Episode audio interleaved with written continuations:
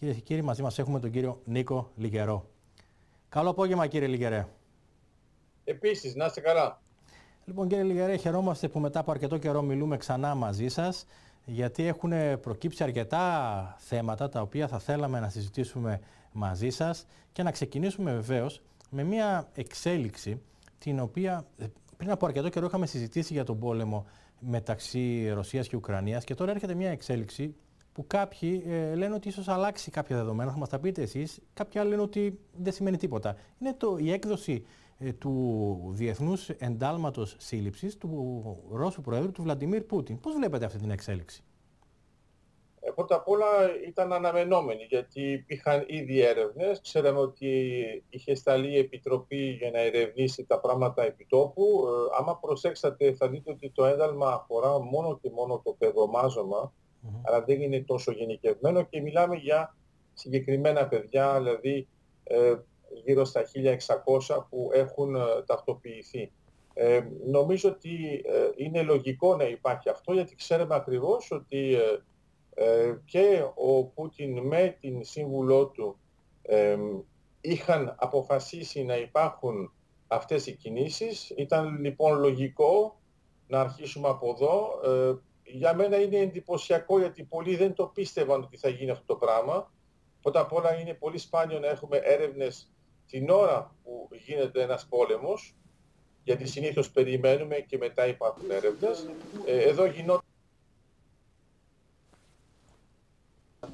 εφόσον εκδόθηκε με αυτόν τον τρόπο και τώρα βλέπουμε ότι το ένταλμα από το Διεθνές Ποινικό Δικαστήριο εκδόθηκε χωρίς να υπάρχει κάποιο πρόβλημα. Τώρα τι σημαίνει πρακτικά? Πρώτα απ' όλα πρέπει να καταλάβουμε ότι η Ρωσία βέβαια δεν ανήκει στο ίδιο πλαίσιο. Υπάρχουν όμως και 39 χώρες και 73 που έχουν υπογράψει κείμενα που διασφαλίζουν, αν θέλετε, την εφαρμογή αυτού του αντάλματος. Αυτό σημαίνει πρακτικά ότι δεν μπορεί να πάει σε μερικές χώρες και για όσους, επειδή μου είπατε ότι υπάρχουν δύο πλευρές, για όσους λένε ότι δεν υπάρχει τίποτα, εγώ μπορώ να σας πω ότι το γεγονός ότι πήγε μόνο στην Κριμαία, δηλαδή μέσα στα κατεχόμενα, μέσα στην Ουκρανία, δεν είναι κάτι που αμφισβητεί άμεσα το τι γίνεται.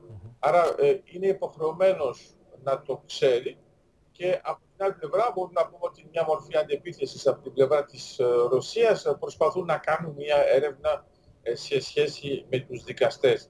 Αλλά αυτό το δεύτερο κομμάτι νομίζω ότι είναι καθαρά τυπικό.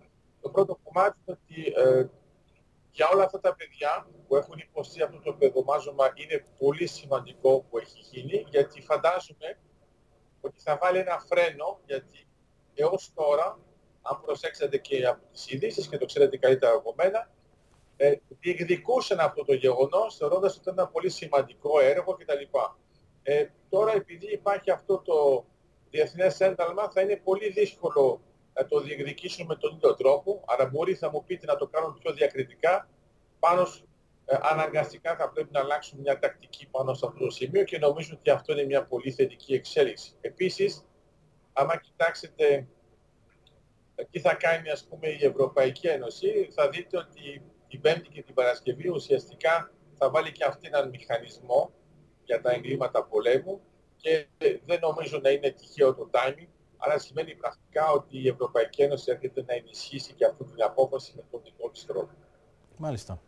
Και έχουμε έναν χρόνο και πλέον όπου υπάρχει αυτός ο πόλεμος. Δεν μπορεί κάποιος, φαίνεται, να προβλέψει με ακρίβεια το τι θα γίνει. Όμως μπορούμε ίσως να συζητήσουμε για το πώς θα εξελιχθεί. Δηλαδή θα υπάρχει για πολύ καιρό αυτού του είδους, δηλαδή θα κατέχει κάποια εδάφη η Ρωσία, θα αντιστέκεται για τα υπόλοιπα η Ουκρανία ή θα αλλάξουν τα δεδομένα? Πώς πιστεύετε ότι θα εξελιχθεί η πορεία αυτή του πολέμου το επόμενο διάστημα? Το πράγμα που μπορούμε να πούμε με ακρίβεια είναι ότι όσοι είχαν εκτιμήσει ότι θα έχει μια διάρκεια λίγων ημερών, νομίζω ότι δεν είναι ανάγκη να τους ακούμε πια. Καταλάβαμε ότι αυτές οι εκτιμήσεις ήταν τελώς εκτός πλαισίου. Το γεγονός τώρα ότι μου ρωτάτε αυτό το πράγμα, ενώ, ας πούμε, ο Μπλίνκεν ανακοίνωσε ότι η Αμερική θα δώσει ακόμα περισσότερο οπλισμό και ξεκαθάρισε ότι μπορεί, ας πούμε, να τελειώσει αυτή η εισβολή που κατέληξε σε αυτόν τον πόλεμο μόλις το θελήσει η Ρωσία, πάνω από την πλευρά της Δύσης θα συνεχίσει να υποστηρίζει την Ουκρανία ως το τέλος. Αυτό νομίζω ότι ξεκαθαρίζει το τοπίο και συνδυάζεται στη συνέχεια και με τον ερχομό του Κινέζου Πρόεδρου στη Ρωσία, και φαντάζομαι ότι μπορεί να ρωτήσετε και γι' αυτό. Η ιδέα είναι ότι έχουμε μια πόλωση, τον δυτικό κόσμο και την Ρωσία με την Κίνα. Εγώ πιστεύω ότι αυτή η συμμαχία είναι εντελώς τυπική και δεν είναι ουσιαστική, παρόλο που υπάρχουν εμπορικά και οικονομικά δεδομένα μεταξύ τους.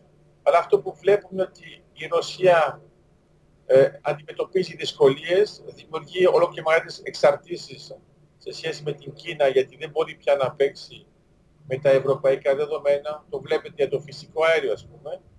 Έχει υπερδιπλασιαστεί η εξαγωγή φυσικού αερίου προς την Κίνα. Έχουν αλλάξει πολλά δεδομένα σε σχέση με τα ενεργειακά. Αλλά αυτό που έχει σημασία είναι ότι δεν μπορούμε να δεχτούμε ένα σχέδιο, γιατί προτάθηκε ένα σχέδιο με 12 σημεία, το οποίο επιτρέπει την κατοχή κατεχομένων εδαφών, γιατί αλλιώς θα πρέπει να είμαστε πολύ προσεκτικοί, ειδικά εμείς στην Ελλάδα, για τα δεδομένα σε σχέση με την Κύπρο. Δηλαδή, ναι, άμα αυτό γίνει ένα θέμα σαν παράδειγμα προς μίμηση, πρέπει να είμαστε προσεκτικοί. Σε πολύ υψηλότερο επίπεδο πρέπει να είμαστε προσεκτικοί ότι αν έχουμε ένα τέτοιο θέμα ανάλογο, καταλαβαίνετε ότι η Κίνα παίζει δύο ταμπλό. Θέλει να κάνει κάτι και αυτή με την Ταϊβάν.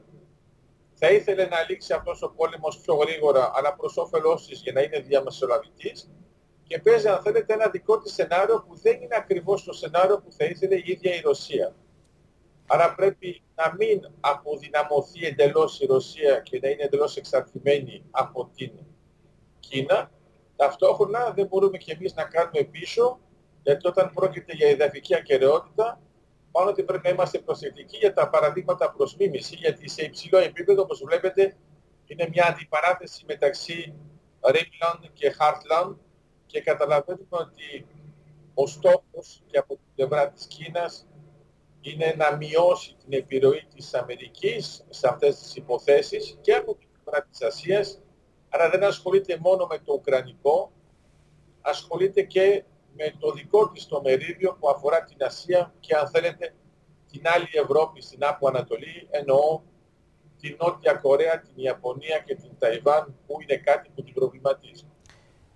Άρα κάποιοι λένε ότι εφόσον τόσο καιρό είναι δύο οι εμπόλεμοι, είναι η Ρωσία και η Ουκρανία, ότι και δεν αλλάζει η κατάσταση, ότι η κατάσταση ενδεχομένως να αλλάξει με την συμμετοχή και άλλων χωρών και σε μια διεύρυνση του πολέμου. Υπάρχει, λέτε, τέτοια πιθανότητα? Όχι, γιατί το βλέπετε ότι ακόμα και έτσι όπως το παίζουμε σε σχέση με το ΝΑΤΟ, είδατε τώρα ότι θα είναι η πρώτη φορά που η Πολωνία θα στείλει και πολεμικά αεροσκάφη, τα MiG-29. Η ιδέα ποια είναι? Είναι ξεκάθαρο το τοπίο, δεν έχουμε ανάγκη να παίξουμε με άλλους και δεν υπάρχει κάποιος που θέλει να παίξει έναν ρόλο εκτός από τον ρόλο του ουδέτερου. Μπορεί αυτοί που το λένε να προβληματίζονται, ας πούμε, με τη θέση που μπορεί να πάρει η Ινδία, που αυτό μπορεί να είναι ένας σημαντικός παράγοντας, αλλά αυτό που βλέπουμε είναι ότι η Κίνα παίζει μια σιωπηρή συμμαχία, δεν θέλει να έχει κόστος, γιατί βλέπει ότι δεν τα καταφέρει η Ρωσία όπως το έλεγε. Σε κάθε περίπτωση καταλάβαμε ότι δεν μπορεί πια να τη θεωρούμε μια υπερδύναμη και ότι δυσκολεύεται βέβαια να αντιμετωπίσει την κατάσταση επειδή υπάρχει ενίσχυση του ΝΑΤΟ. Άρα δεν υπάρχει ανάγκη να διευρυνθεί και νομίζω ότι αντιθέτως το 2023 θα δούμε πράγματα που θα εξελιχθούν πιο θετικά, γιατί όλοι έχουν καταλάβει πια ότι το παίγνιο με το Blitzkrieg δεν έχει κανένα νόημα και πρέπει σε κάποια φάση να βρούμε μια σταθερή εξισορρόπηση. Μάλιστα. Κύριε Λυγερέ, μια που σας έχουμε εδώ, θα ήθελα να σας ρωτήσω, δεν ξέρω αν το έχετε παρακολουθήσει το θέμα, να πάμε σε ένα άλλο θέμα το οποίο έχει προβληματίσει αρκετά τους Έλληνες, εννοούμε την απόφαση του δικαστηρίου στη Φλόρινα για το σωματείο για τη διδασκαλία της λεγόμενης μακεδονικής γλώσσας. Το δικαστήριο αποφάσισε ότι θα λειτουργήσει κανονικά και θα μπορεί να διδάσκεται. Λέτε λεγόμενη, γιατί μην ξεχνάμε ότι είναι ανύπαρκτη, άρα Καταλαβαίνω πολύ σωστά τι λέτε. Αυτός αναφέρεστε σε ένα γεγονός, καταλαβαίνω. Νομίζω ότι υπάρχει πολύ μεγάλη παρερμηνία των δεδομένων. Αλλά δεν ξέρω αν θα σας ξαφνιάσει η άποψή μου, αλλά πρέπει να καταλάβουμε το εξής. Πρώτα απ' όλα είμαστε στην Ευρωπαϊκή Ένωση και υπαγόμαστε όλοι στο Ευρωπαϊκό Δικαστήριο, το οποίο υπάγεται στο Συμβούλιο της Ευρώπης. Είχαμε μια ανάλογη υπόθεση με έναν τουρκικό σύλλογο στην Ξάνθη, αν θυμάστε καλά. Είχαμε κάνει όλες αυτές τις διαδικασίες και τελικά όταν πάρθηκε η απόφαση από το Ευρωπαϊκό Δικαστήριο, η Ελλάδα καταδικάστηκε για έναν πολύ απλό λόγο μέσα στην Ευρωπαϊκή Επικράτεια και όχι μόνο την Ευρωπαϊκή Ένωση. Στην πραγματικότητα, ο σύλλογος έχει δικαίωμα να ονομαστεί όπως θέλει. Άρα το πρόβλημά μας δεν είναι το. Γιατί έχουν μπερδέψει δύο πράγματα. Το πρόβλημά μας δεν είναι η ονομασία του συλλόγου, είναι πιο πολύ ο στόχος. Άρα όταν εγώ βλέπω ότι, ας πούμε, μας προβληματίζουν τα πράγματα σε σχέση με το θέμα της γλώσσας, υπενθυμίζω ότι είναι απλώς ένα επακόλουθο της Συμφωνίας Πρεσπών. Άρα αυτοί που ξαφνιάζονται, ειδικά αυτοί που την έχουν υπερψηφίσει, είναι κάπως αστείο, γιατί άμα ξανακοιτάξουν καλά τη συμφωνία θα δουν ότι όντως το θέμα της γλώσσας είναι κάτι το οποίο θεωρείται δεδομένο από τα Σκόπια. Άρα λέω, λοιπόν, εδώ το πρόβλημά μας ποιο είναι? Είναι η ονομασία, είναι η χρήση της γλώσσας ή είναι η διδασκαλία εντός της Ελλάδος? Άρα βλέπετε ότι είναι τρία διαφορετικά πράγματα και εγώ βλέπω ότι πολλοί τα μπέρεψαν όλα μαζί, οι περισσότεροι δεν έχουν διαβάσει καν τη Συμφωνία Πρεσπών, άρα υπάρχει μια συζήτηση περί ανέμου και υδάτων που δεν έχει καμία σημασία. Εγώ αυτό που βλέπουν ότι κάτι που ήταν απλώς μια απόφαση ειρηνοδικείου, όπως γίνεται με οποιοδήποτε σύλλογο, το ερμηνεύουμε με αυτόν τον τρόπο και δυστυχώς για μένα ερμηνεύεται ως μια ήττα της Ελλάδος, ενώ η Ελλάδα δεν έκανε τίποτα το ιδιαίτερο, είναι απλώς το επακόλουθο της συμφωνίας. Άρα όταν εμένα μου έλεγαν ότι η συμφωνία λύνει προβλήματα, νομίζω ότι εδώ έχουμε ένα ωραίο παράδειγμα ότι δεν τα λύνει και αντιθέτως τα μεγαλώνει. Μάλιστα. Οπότε δεν θα έπρεπε δηλαδή να πάμε εκεί στο δικαστικό κομμάτι, θεωρείται, αλλά να γίνουν άλλες κινήσεις για την αλλαγή, ενδεχομένως για την κατάργηση της συμφωνίας. Σωστά, έχετε απόλυτο δίκιο. Λέω απλώς ότι το δικαστικό, αν θέλετε, δεν παίζει καθόλου, γιατί είμαστε σε ένα πλαίσιο που είναι πολύ ξεκάθαρο και γι' αυτό βέβαια και το χρησιμοποίησαν και γι' αυτό και το δικαστήριο είχε πάρει αυτή την αρχική απόφαση. Τώρα, ότι μας ενοχλεί είναι απόλυτα κατανοητό, εντάξει. Μάλιστα. Εμείς θεωρούμε ότι η Μακεδονία είναι και παραμένει αυτό που είναι και τίποτα άλλο. Αυτό δεν αλλάζει, αλλά λέω απλώς ότι όταν ανοίγεις ένα μέτωπο πρέπει να ξέρεις από πριν αν έχει νόημα ή όχι.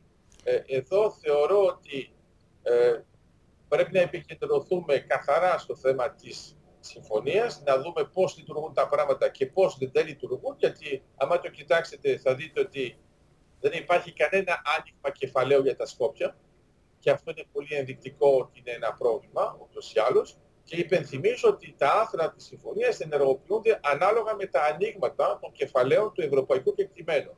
Εκεί πέρα θα ήταν καλό να δώσουμε μεγαλύτερη σημασία παρά να ασχολούμαστε με πράγματα και μετά να λυπόμαστε, ενώ ξέρουμε από πριν καν ξεκινήσουμε τη διαδικασία ποιο θα είναι το αποτέλεσμα. Μάλιστα. Τώρα, αυτή τη στιγμή νομίζω είστε στη Λιόν, αν δεν κάνω λάθος. Θα ήθελα λίγο να μας πείτε τι γίνεται εκεί με τους Γάλλους που κάνουν απεργίες, διαδηλώσεις, τα βάζουν εκεί με τον πρόεδρο Μακρόν. Τι ακριβώς συμβαίνει?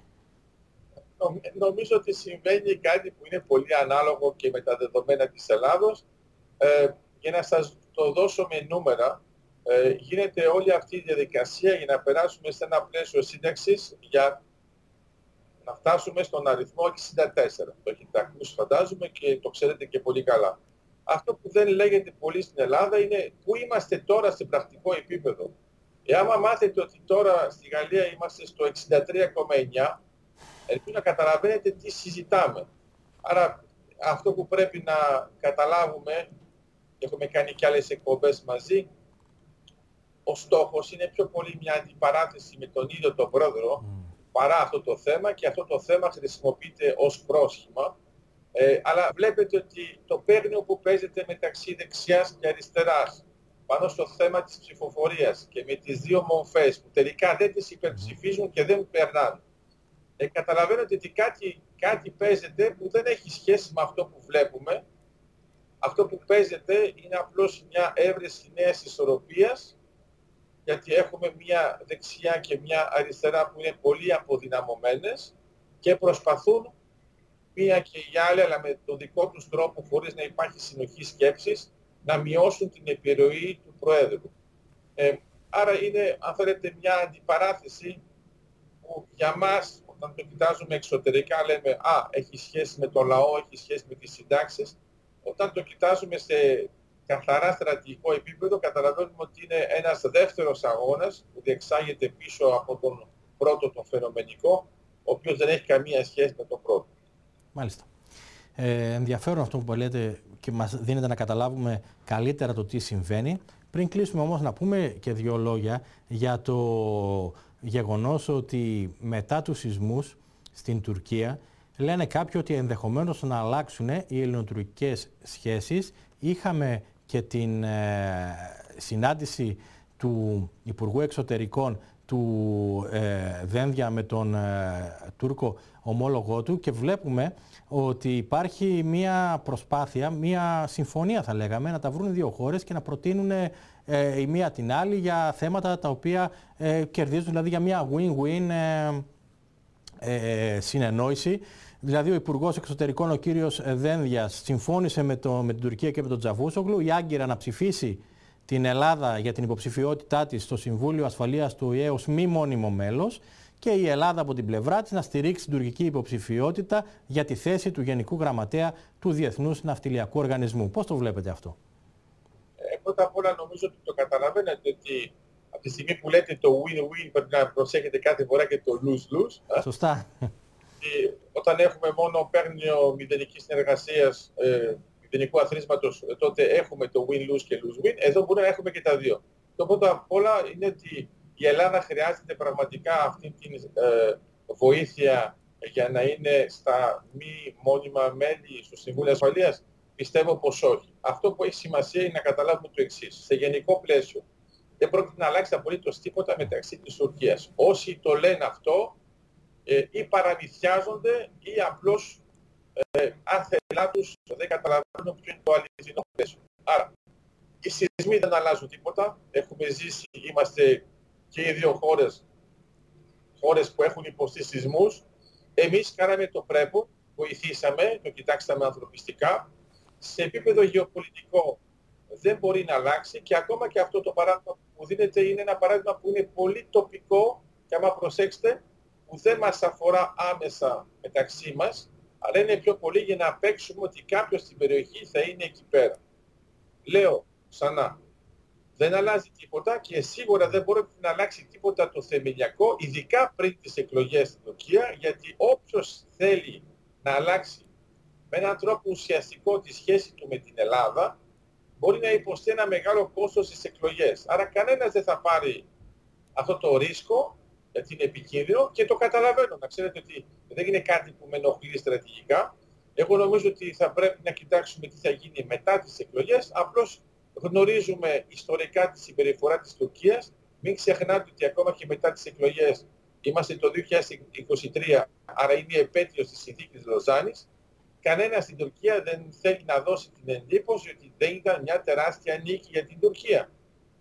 Ενώ στην πραγματικότητα θα έπρεπε να ασχολούνται περισσότερο με τη Συνθήκη Παρισίων του 1947 και εκεί πέρα να καταλαβαίνουμε ότι για μας ήταν μια τεράστια νίκη, γιατί ήμασταν από τη σωστή πλευρά της ιστορίας και γι' αυτό τα Δωδεκάνησα επανήλθαν στην επικράτεια της Ελλάδος.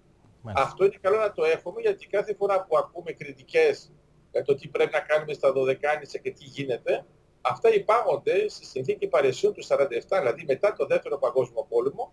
Γιατί σίγουρα ξεχνάνε μερικοί ότι πρώτον, στη Συνθήκη Λοζάνης παραμένουν τα πράγματα όπως είναι, γιατί ουσιαστικά δεν έχει σχέση με την Ελλάδα, αλλά έχει σχέση με την Ιταλία στην περιοχή. Στη συνέχεια υπάρχει συμφωνία με την Ιταλία, όπου η Τουρκία αποδέχεται ότι δεν έχει πια καμία επιρροή πάνω στα Δωδεκάνησα. Και μετά στο τέλος, είναι η Ιταλία που τα παραχωρεί στην Ελλάδα στη Συνθήκη Παρισίων. Άρα βλέπετε ότι αυτό το θέμα είναι κλειστό. Mm-hmm. Το γεγονός ότι το ανακατεύουμε είναι απλώς για να φανεί ότι κάνουμε κάτι. Άρα λέω λοιπόν ότι η Τουρκία φέτος θα γιορτάσει τα 100 της χρόνια. Έχει ξεχάσει βέβαια ότι έχει υπογράψει συνθήκες πριν τη γέννησή της την επίσημη, όπως τη συνθήκη Σεβρών και τη συνθήκη ΚΑΣ ως Τουρκία, και θέλει απλώς να μας δείξει ότι είναι το καινούριο πρόσωπο. Αλλά το καινούριο πρόσωπο δεν το έχουμε δει, ούτε πρόκειται να το δούμε. Αυτό που έχει σημασία είναι ότι εμείς να είμαστε σταθεροί στην πολιτική μας, να έχουμε μια γεωπολιτική που αναβαθμίζεται τόσο στην Ευρωπαϊκή Ένωση όσο και στο ΝΑΤΟ, αλλά μην ξεχνάμε, δεν τα έχουμε εκεί πει μαζί, και στα ενεργειακά. Η αναβάθμιση, η γεωοικονομική μέσω των ενεργειακών αναβαθμίζει και τη γεωπολιτική μας, και οι συμμαχίες που έχουμε έχουν πραγματικά δυναμώσει, και αυτό είναι πολύ ωφέλιμο για τη συνέχεια και την ιστορία της Ελλάδος. Κύριε Λυγερέ, αγαπητέ Νίκο, έχω και μηνύματα εδώ, λένε πολύ ωραία συζήτηση για τα θέματα της επικαιρότητας με τον κύριο Λυγερό, αλλά λέει, θα θέλαμε να κάνετε πάλι μια συζήτηση για θέματα εκτός επικαιρότητας, όπως είχατε κάνει λέει, για τον Καζαντζάκη, για την αποκάλυψη του Ιωάννη, οπότε πρέπει να κανονίσουμε. Θα το χαρώ. Μαζί σας είμαι ανοιχτός. Καταλαβαίνω ότι μερικές φορές ρωτάτε για την επικαιρότητα, γιατί υπάρχουν και πράγματα που είναι επίγοντα, αλλά νομίζω ότι συμπαντίζουμε μαζί και μας ενδιαφέρουν και τα πράγματα που έχουν βάθος, άρα θα χαρώ να δεσμευτώ αν θέλετε. Και ένα θέμα λοιπόν για μελλοντική εκπομπή ίσως θα ήταν, κύριε Λυγερέ, η μικρασιατική εκστρατεία και η μικρασιατική καταστροφή. Τι λέτε? Εγώ είμαι μέσα. Ωραία, θα το κανονίσουμε λοιπόν. Σας ευχαριστώ που για άλλη μια φορά ανταποκριθήκατε στην πρόσκλησή μας. Να είστε καλά, σας ευχαριστώ πολύ. Να είστε καλά, ευχαριστώ πολύ. Λοιπόν, φίλες και φίλοι, αυτά από τον Νίκο Λυγερό. Πάμε σε